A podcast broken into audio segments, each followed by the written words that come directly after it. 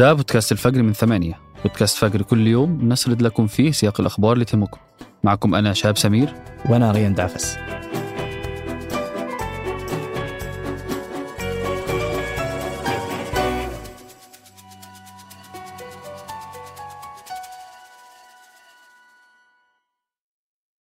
قهوة الصباح وأجود محاصيل البن المختص تلاقيها في خطوة جمل. اعرف أقرب فرع لك من الرابط في وصف الحلقة.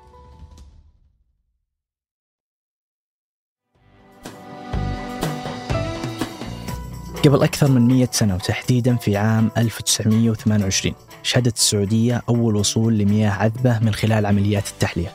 وبدأت الخطوة مع إنشاء وحدتين لتكثيف وتقطير مياه البحر الأحمر لإمداد مدينة جدة بالمياه العذبة. وانطلقت المراحل الأولى لقطاع التحلية في محافظتين وهي محافظة الوجه وضبا على ساحل البحر الأحمر.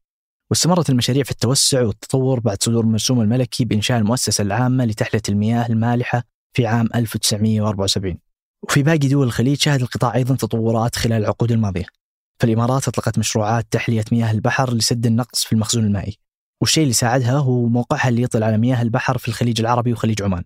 وتنتج الإمارات حاليا 14% من إجمالي الإنتاج العالمي من المياه المحلاة وهي تحتل المرتبة الثانية عالميا بعد السعودية في هذا المجال. وتوصل عدد محطات التحلية في الإمارات أكثر من 70 محطة رئيسية. لكن في هالأسبوع أشار تقرير نشرته نيويورك تايمز أن مدينة دبي بالإمارات أنفقت مليارات الدولارات في السنوات الماضية حتى توفر المياه العذبة لسكانها وزوارها لكن هذه الجهود بحسب التقرير تستنزف في نفس الوقت الموارد الطبيعية في الخليج العربي. وقامت دبي في السنة الماضية بتحلية أكثر من 160 مليار جالون من المياه. وفي مقابل كل جالون من المياه المحلاة المنتجة في الخليج يتم إطلاق ما معدله جالون ونصف من المياه المالحة في المحيط. وتشير التقارير أن هذا النوع من المعالجة في محطات تحلية مياه البحر يطرح إشكالات بيئية بسبب طريقة تصريف مخلفات المياه المحلاة واللي تفوق نسبة ملوحتها ضعف ملوحة مياه البحر. وبتشير البيانات إن ما بين أكثر من 17 دولة في العالم بتعاني من الفقر المائي في 11 منها موجودة في العالم العربي ويمثل متوسط نصيب الفرد العربي من المياه 10% من المتوسط العالمي.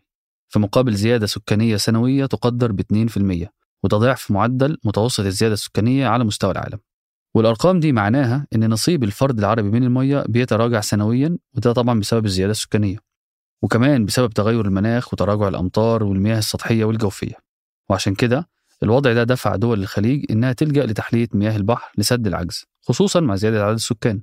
وبالإضافة إلى استمرار الجفاف الناتج عن ارتفاع درجة حرارة الأرض والتغير المناخي. عموما بتتم تحلية المياه من خلال عمليات ضخمة في محطات التحلية القريبة من البحر وهي محطات تعتمد على سحب المياه المالحة من المحيط وتنقيتها لحد ما تبقى صالحة للشرب. وفي السعودية بيبلغ الإنتاج اليومي من تحلية مياه البحر تقريبا 8 مليون متر مكعب وبتيجي بعدها على طول الإمارات واللي بتمثل نسبة 14% من الإنتاج العالمي. وعشان كده بتعتبر السعودية والإمارات البلدين العربيتين اللي بيستحوذوا على أكثر من تلت الإنتاج العالمي من المياه المحلاة في المقابل تعتبر الكويت أكثر الدول العربية اعتمادا على مياه التحلية بنسبة 90% وده معناه إن مياه الأمطار والمياه الجوفية ما بتغطيش إلا 10% بس من احتياجات السكان والاستخدامات الصناعية والزراعية. أما عمان بتختلفش كتير عن الكويت. هي بتعتمد بنسبة 86% على تحلية مياه البحر. وقطر ضاعفت إنتاجها من تحلية مياه البحر أربع أضعاف خلال 20 سنة اللي فاتت. وخلال نفس الفترة أنفقت دول مجلس التعاون الخليجي 33 مليار يورو لإنشاء 550 محطة لتحلية مياه البحر. وده اللي ساهم في ازدهار العمران والمساحات الخضراء برغم المناخ الصحراوي القاسي.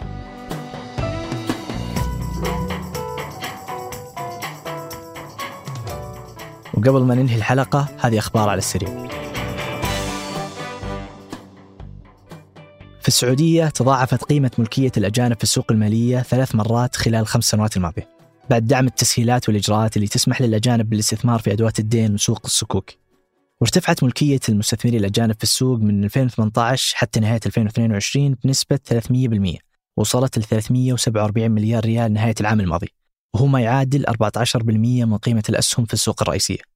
واشترى المستثمرين الأجانب ما يقارب 12.7 مليار ريال من الأسهم السعودية في أول أسبوعين من نوفمبر بعد ما باعوا 26 مليار ريال الشهر السابق.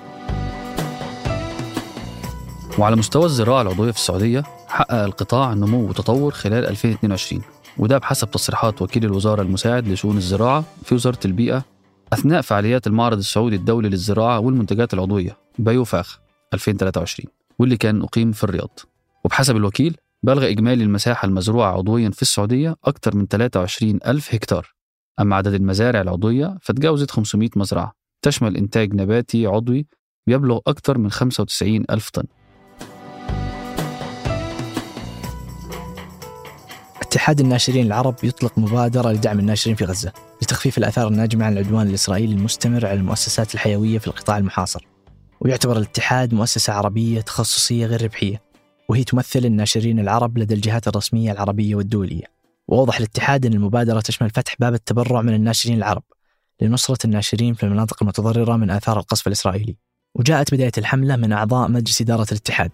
اللي أكدوا أنهم راح يبدون بمخاطبة رؤساء الاتحادات الإقليمية المندرجة تحت مظلته لفتح باب التبرع واللي بتفتتح بكرة في معرض الكويت للكتاب تستمر المبادرة خلال المعارض العربية القادمة.